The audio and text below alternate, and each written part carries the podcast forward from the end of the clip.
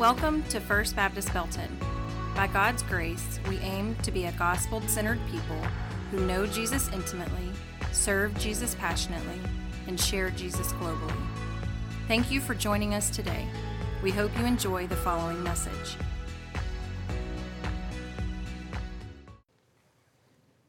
All right, well, good morning. How are we? Great, day. Wow, that was good. Y'all been practicing. I guess after having to ask you a couple of different times after each week, y'all just know by now that you got to say good morning. Good morning. Well, it is good to be with you on this beautiful Palm Sunday morning as we set our hearts and minds on Easter Sunday, which is next week, which is a great season for us to come and to worship the risen Jesus. And so I want to invite you and actually remind you last week I talked to you about this. I said, hey, we're going to do one service, which I know everybody in the room who's looking around going, where in the world are we going to fit these people?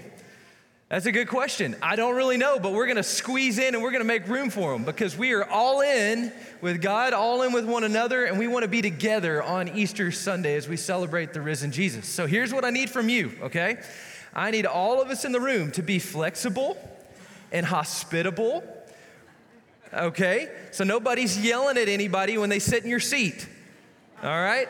That also means that we might have to scoot up, and I know the Holy Spirit moves on the front two rows, but it's gonna be okay, okay? So be willing to scoot up, be willing to squeeze in. We wanna be as flexible and as adaptable as we can for the guests who are gonna join us next week, because really it's about Him and about Him alone, okay? And so thank you for that, I appreciate it. Now, last week, we concluded with our series in the book of Nehemiah. It's a great series uh, where we talked about Nehemiah's calling to go back to Jerusalem to rebuild the walls. The people do it. Um, but then, if you remember right, Nehemiah returns back to Jerusalem. And as he returns back to Jerusalem, here's what he sees, here's what he finds. The people are right back where they started. The people are right back in the ruins where it all began. And so he begins to call them back to, to, back to, to be all in once again. Um, the story closes with kind of this hopeless reality that no matter how hard they tried, no matter how much success they experienced or how good their leader was, there was something that was just inescapable. They just could not escape the ruins. And that's really where the story ends. But here's where it concludes. It concludes with their leader, uh, right? Who, fearless leader, who does some really, really great things, but even then, he fails them, and he's not the leader that they need, right? He's not the leader who can save them from their ruins, nor is he the leader who can lead them out of their ruins. And so we are left with this question of, well, now what? After all of that, after all that they'd experienced together, now what? Now, here's the deal. Here's the, the story of Nehemiah teaches us. I think at the baseline, base level, foundational truth that we get out of the book of Nehemiah is that all of us in this room have at least one thing in common. And that is no matter how hard we try, no matter how much good we do on this earth, no matter how much success we achieve, no matter how much money we earn, we can never escape our ruins. That's the truth. And so, because of this, you and I in this room this morning are desperately in need of hope. We're desperate for hope. We are in need of a leader who can come and rescue us, but not only rescue us from our ruins, but then also lead us out of those ruins as well. And so, here's the good news this morning. You ready? There is good news. We talked about being hopeless, but the good news this morning is that hope has arrived. Hope has arrived. So if you feel, if you're in this room and you're like, man, I, am feeling hopeless, right? It's hard for me to get my eyes through the darkness that surrounds me. Well, listen, I want to tell you, I got great news for you this morning. Hope has arrived. And I've got five points for you this morning to prove that, it, to, that to be the truth, okay? So here's point number one. Point number one is that hope begins in the garden. Hope begins in the garden. Hope doesn't start in the New Testament. It actually starts in the, all the, right in the beginning in the Garden of Eden. You'll see this in Genesis chapter 3, just after the fall of man. God approaches this young couple, and at that very moment, for the very first time, guess what happens? Adam and Eve have to stand before the judgment of God. And naturally, like any one of us, what did they do? Anybody remember? They ran and hid right? Just like when, when, when mama comes walking into that room and you know you did something wrong, what do you do? You run and hide. That paddle's scary. Right? Jesus or God shows up in the garden. He knows what they've done. They run and hide. And then, according to God's grace, He brings them back together. He confronts their issues, right? He deals with their sin. He deals with what they've done. And then here's what he does, and this is really, really important. You've got to see this from right from the beginning. He, he deals with Adam and Eve, and then he looks over at Satan. He looks at the serpent, and in verse 15 of chapter 3, here's what he says He says, I will put enmity between you and the woman, and between your offspring and her offspring. And then hear this listen to this personal pronoun. He, who is he? He shall bruise your head, and you shall bruise his heel. So, right from the very beginning, God promises hope. There's hope. And what we need to know this morning is that prior to all of this happening in Genesis chapter 3, God chronicalizes the creation narrative in Genesis chapter 1 and then on into Genesis chapter 2. And what he tells us is that everything was made in absolute perfection, that God and man and beast, creature, all lives in perfect relationship with the God of the universe, the creator of everything that there is. But then Adam and Eve took it upon themselves to figure out a way out of their ruins. Right? They, they go their own way. And so now you and I even inherited that. We live in our own perpetual ruins, right? That's what the Bible calls sin. Anytime you go your own way rather than God's way. It's called sin. That's our perpetual ruins that you and I experience even today.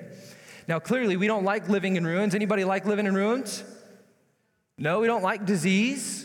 Don't like famine, right? We don't like um, brokenness that we experience. And so, what do we do?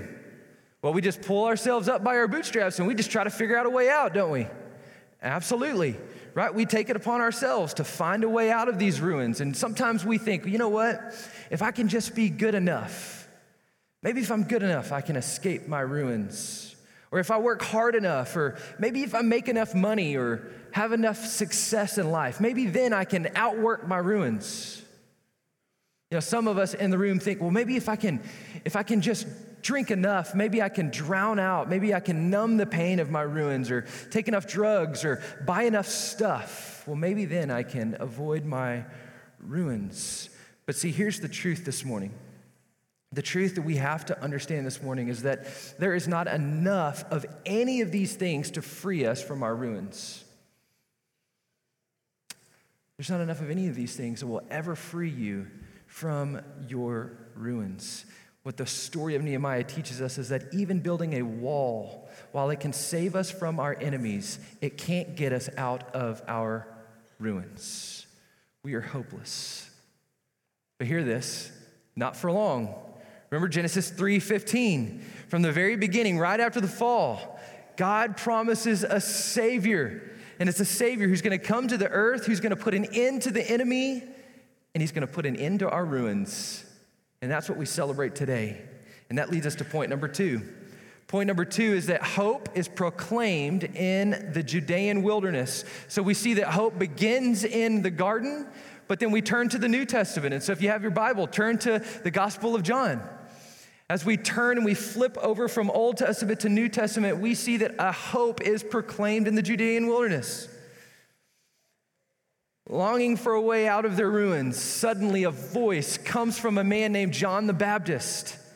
He sees Jesus showing uh, up, Jesus shows up on the scene. John sees him with his eyes, and guess what he says? John chapter 1, verse 29. He sees Jesus come and he says, Behold, the Lamb of God, who what? Behold, the Lamb of God, who what? Takes away the sin of the world. See, when all seemed hopeless, the light shining in the darkness arrives. And John chapter 1, verse 1 tells us that that light cannot be overshadowed by darkness. There's nothing that darkness can do to overcome that light. For a light has dawned upon us in the person and the work of Jesus. Behold, the Lamb of God who takes away the sin of the world. Now, I want to tell you guys just a brief story this morning. On the afternoon of the 2001 terrorist attack, there's a story about a young lady named Janelle. She was officing on the 64th floor of the World Trade Center. She woke up from the tragedy, and here's what she said. I want you to hear this. She said, trapped in the darkness, buried in pulverized cement and glass, I wondered what was happening outside. Was help coming? Had the whole city been hit? The country? I found myself drifting off, then I'd snap awake, then fell asleep. The cycle continued and continued, and then when I awoke, I tried to get a handle on my situation. Things seemed unimaginably hopeless, and after praying, here's what she said When I opened my eyes, I could see that the dust raised by the collapse was finally settling. A thin ray of light drifted down through the wreckage and, dar- and the darkness that surrounded me. Suddenly, I heard a voice call out, Hey, just grab my hand. Just grab my hand. See, this is the human predicament that we all find ourselves in this morning. Buried beneath the ruins of our own attempts to save ourselves seeking a salvation in lesser things, frustrated and, frustrated and exhausted by the efforts of trying to just be good enough or trying to earn enough or trying to work just hard enough to just hold on. We find ourselves buried beneath these ruins. And what Janelle's story reminds us is that no matter where we find ourselves this morning, John's voice rings true even after all these years. Behold, the Lamb of God who saves us from our enemies and our ruins is finally here. Even today, John's voice of chapter 1, verse 29 applies to you and me in that while we are in our ruins, behold, the Lamb of God who leads us out of those ruins is finally here. Our hope is here. Hope begins in the garden. It's proclaimed in the Judean wilderness, but here's, hear this hope also arrives in Jerusalem. Hope arrives in Jerusalem. In John chapter 12, verses 12 through 15, look there with me. This is the triumphal entry, the very thing that you and I are celebrating here today as Jesus makes his final descent into Jerusalem for his final week on earth. He set his mind and his heart on the cross. He knows where he's headed. And verse 12 says this The next day, the large crowd that had come to the feast heard that Jesus was coming to Jerusalem.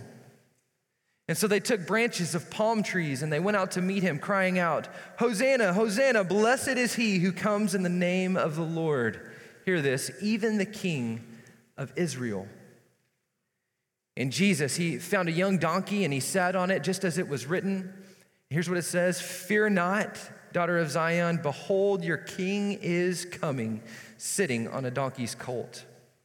Here he is the arrival of our king, the leader that we've needed, the leader that Nehemiah and his people needed. He is finally here. He has arrived. Hope has arrived in Jerusalem. Finally, after all these years, here he is. Here he is. Hope has arrived. You know, there's something unique about uh, people, humankind. See, we all uh, we long for leadership. We all long for a leader who's going to come and, and, and who's going to lead us. We want to be led right? But the problem, even for Nehemiah, is what they found out is while Nehemiah served as a great leader in Jerusalem, he just wasn't enough. He just wasn't enough. He was incapable of leading them, leading them out of their darkness. And so, sure, yes, he did some great things. Quite frankly, Nehemiah is probably one of the best leaders in the Bible. And yet, even then, he was not enough. He was the leader. He wasn't the leader that they truly needed. So Nehemiah is a imperfect type of the perfect leader that the people of God needed. He's an imperfect type of the perfect leader that you and I need in this room even today. And so upon Nehemiah's return to Jerusalem, he's overwhelmed that his people had returned to their ruins. Here's what he does. You know what? You all remember what he does from last week? What was the first thing he does? Somebody help me. What's the first thing that Nehemiah does? He goes to the temple. So y'all weren't listening last week.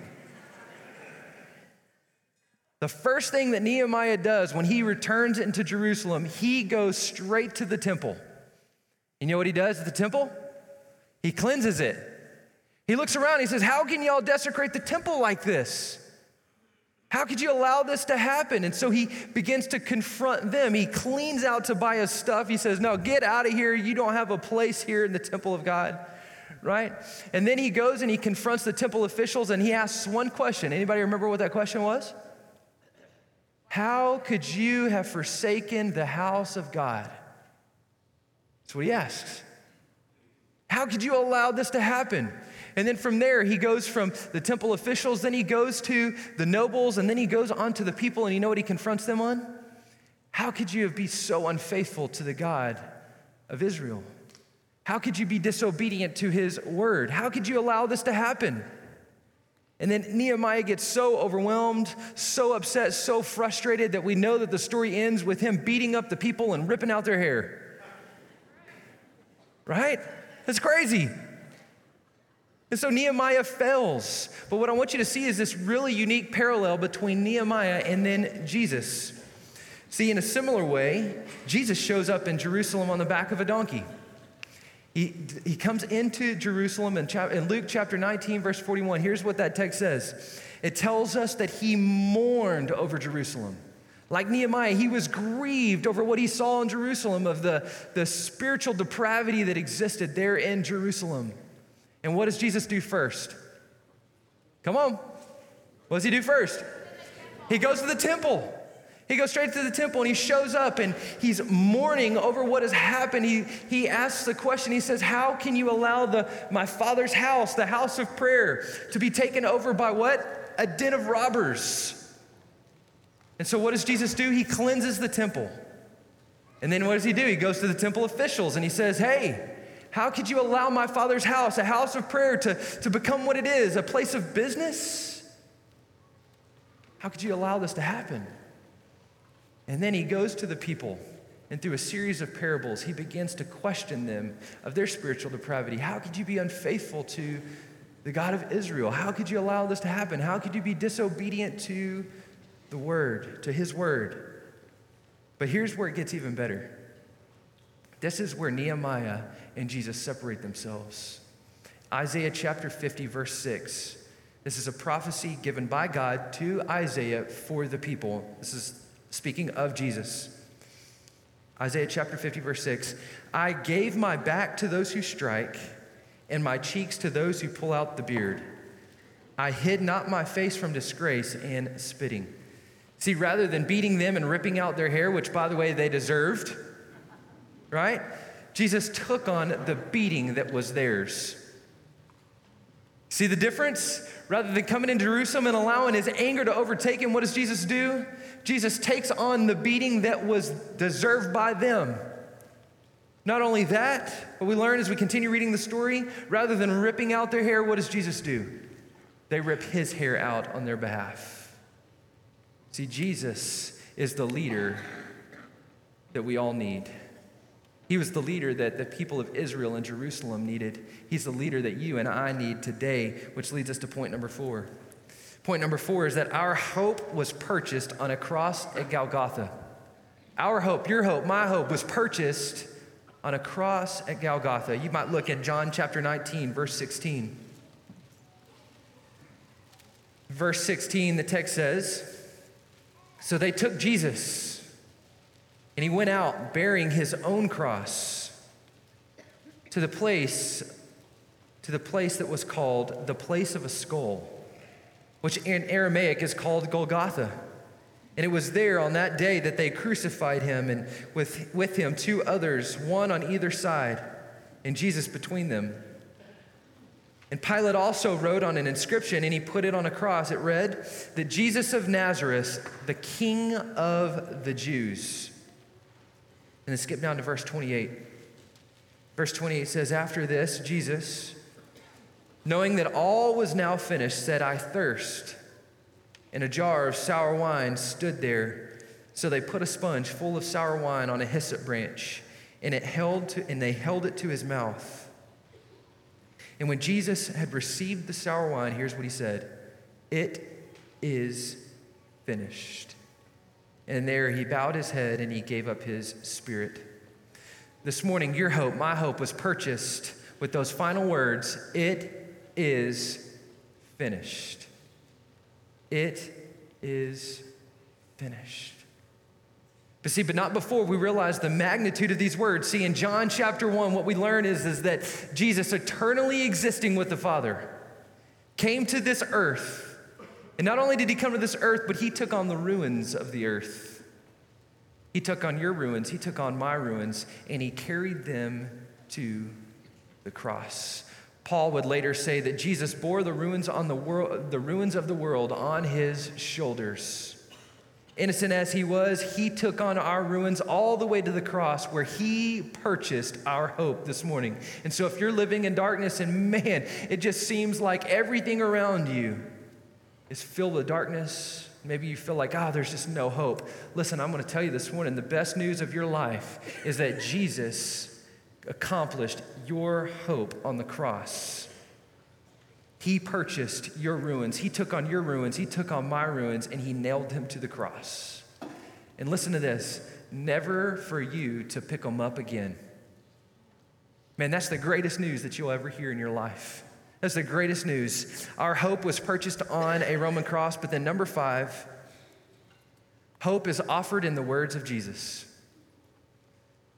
This morning, hope is offered in the words of Jesus. In John chapter 12, verses 44 through 46, Jesus cried out, and here's what he said Whoever believes in me believes not in me, but in him who sent me. And whoever sees me sees him who sent me. I have come into the world as light, so that whoever believes in me may not remain in darkness. I want to repeat that again. I have come into the world as light so that whoever believes in me may not remain in darkness. See, at the cross, darkness is destroyed and only light remains. At the cross, darkness is destroyed and only light remains. See, for when we come to the cross, there's no amount of money that can purchase our freedom. There's no amount of money that can purchase our ruins. There's not amount of, of rules that we can follow, laws we can uphold. All striving and self effort is found unnecessary. See, for all of our ruins hang on the shoulders of him who said, It is finished. All of our ruins.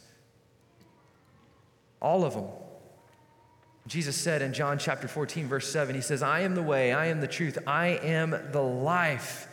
No one comes to the Father except through me. And so Jesus shows up on the earth. He purchases our ruins on the cross, but then he offers us a way out through of our ruins. He gives us that glimmer of hope, that shining light in the midst of the rubble, and says, Hey, this way, hope is found this way. Come follow me. For I I am the way, I am the truth, I am the life. If you want to experience life, it was if it was always meant to be lived, come follow me. I'm the way, I'm the path, I'm the road. That for all who would put their faith and trust in him, making him Lord of their life, they will find life in his name. Listen, do you have life this morning? Have you experienced this life that Jesus talks about this morning? Or, or, or, maybe your world, again, is just clouded by that darkness. Well, this morning you have that opportunity, you have that invitation to come and to find life in His name, to find hope, by the way, that can never be taken away from you. How can anything be taken away from you that was not yours to earn in the first place? Listen, you can't get out of your ruins. I can't get out of my ruins. But thank God for Jesus because he took my ruins to the cross so that I would be able to walk free. And that's the beauty of what we're going to talk about next week. So, next week, as we come back together, we're going to talk about the implications of the cross. So, what does that mean for us? As you can imagine, it's Easter Sunday, right?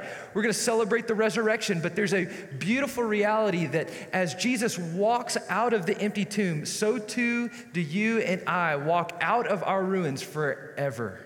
See, that's the implication of the resurrection. So, that's what we're going to be talking about next week. And so, my hope is, is that this morning you will feel compelled by the Holy Spirit to invite a friend to invite a neighbor, to invite a coworker. Man, bring them here as we talk through the implications of the resurrection for you and for me. Okay? So it's going to be a great Sunday. I can't wait to get to worship with you. And so here's what I want to do I want us to return back to our time of congregational prayer. And here's what we're going to do we're going to set our heart and our mind on Christ, his coming, his burial, and his resurrection. So if you would, please join me in prayer.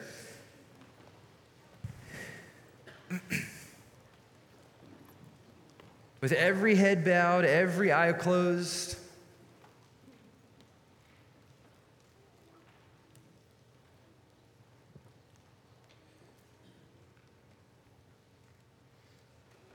I want us to spend some time tomorrow, this morning, and I just want us to reflect on the ruins.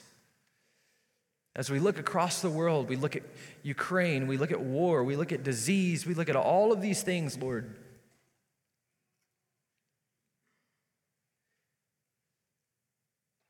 God, I just want us to reflect on the truth, God, that this is not the way that you intended it to be.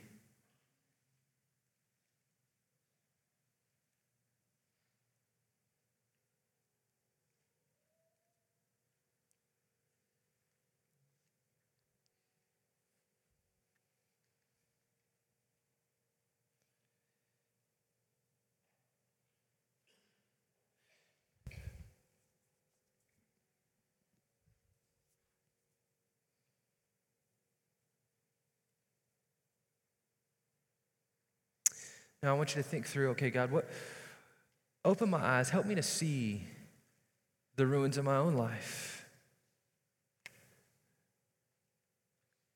Help me to reflect on those things, those very things that led Jesus to the cross for me.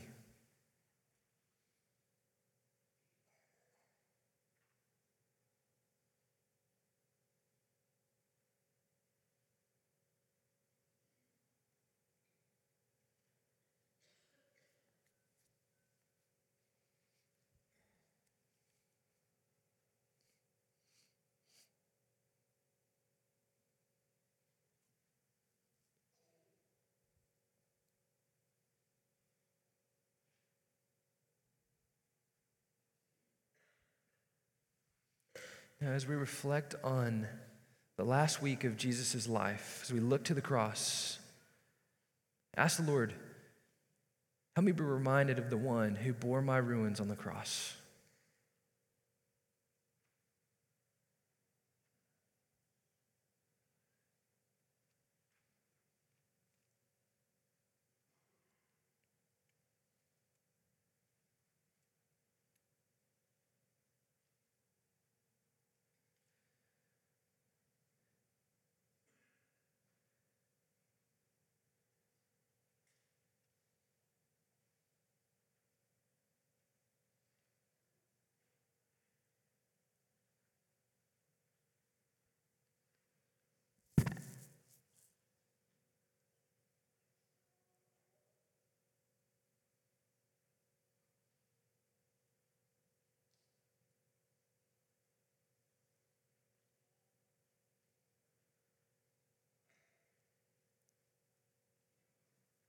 And then I want you to ask God this God, refresh me, renew my spirit. As I reflect on Jesus' life, his death, his burial, and as we will soon talk about his resurrection, God, help me to be refreshed, to be renewed. Help me to see you through the light. Help me, help me to see the light that you are through the darkness.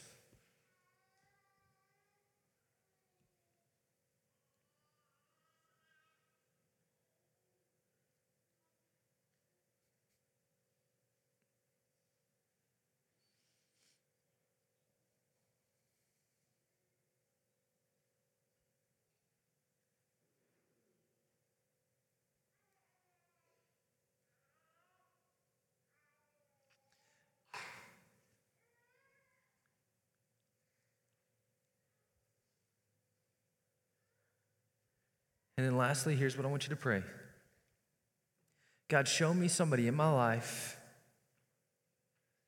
who needs the hope that is Christ, who needs you. God, reveal that person to me right now in this room. Who is the one person? We all have them. Who's that one person who I know is living apart from you?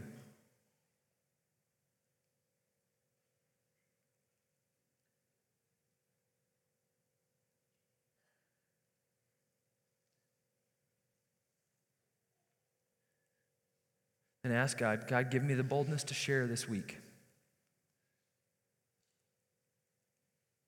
There's no greater time than the Easter season, Father, to offer hope to those who are living in their ruins.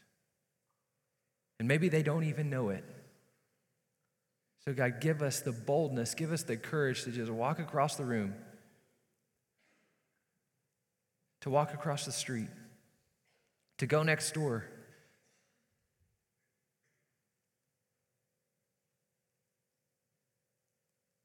To offer the hope that is Christ. And then, God, I pray, show me one person that I can invite to the service next week. Who's the one person that maybe they're far from God, maybe they've been struggling to get back in church. There's a great opportunity to invite them back in to church for a new start.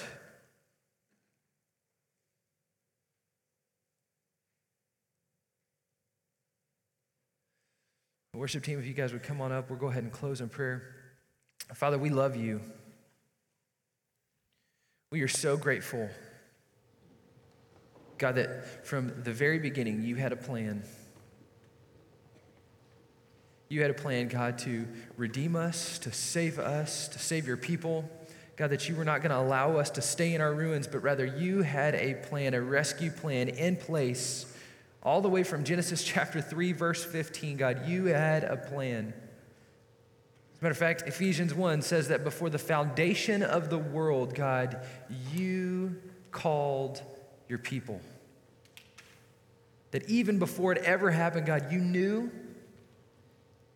and you sought your you, you fixated your gaze on the redemption and the salvation of your people and we are here today in this room because of you because you loved us so much that you did not want to leave us in our ruins, but rather you would give your son to come to this earth to take on our ruins all the way to the cross that we could that we could walk away free unscathed. That while we deserved the due penalty for our ruins god you gave your son. God help us to never forget that. Help us to never get tired of that, never get, grow weary of that. But that truth would be foundational to who we are as people. And Father, we need you today. We need you this morning. We need you to lead us out of ourselves, God, to remind us that our self help efforts they're not enough. They're unnecessary because you have accomplished all that you, or all that we need.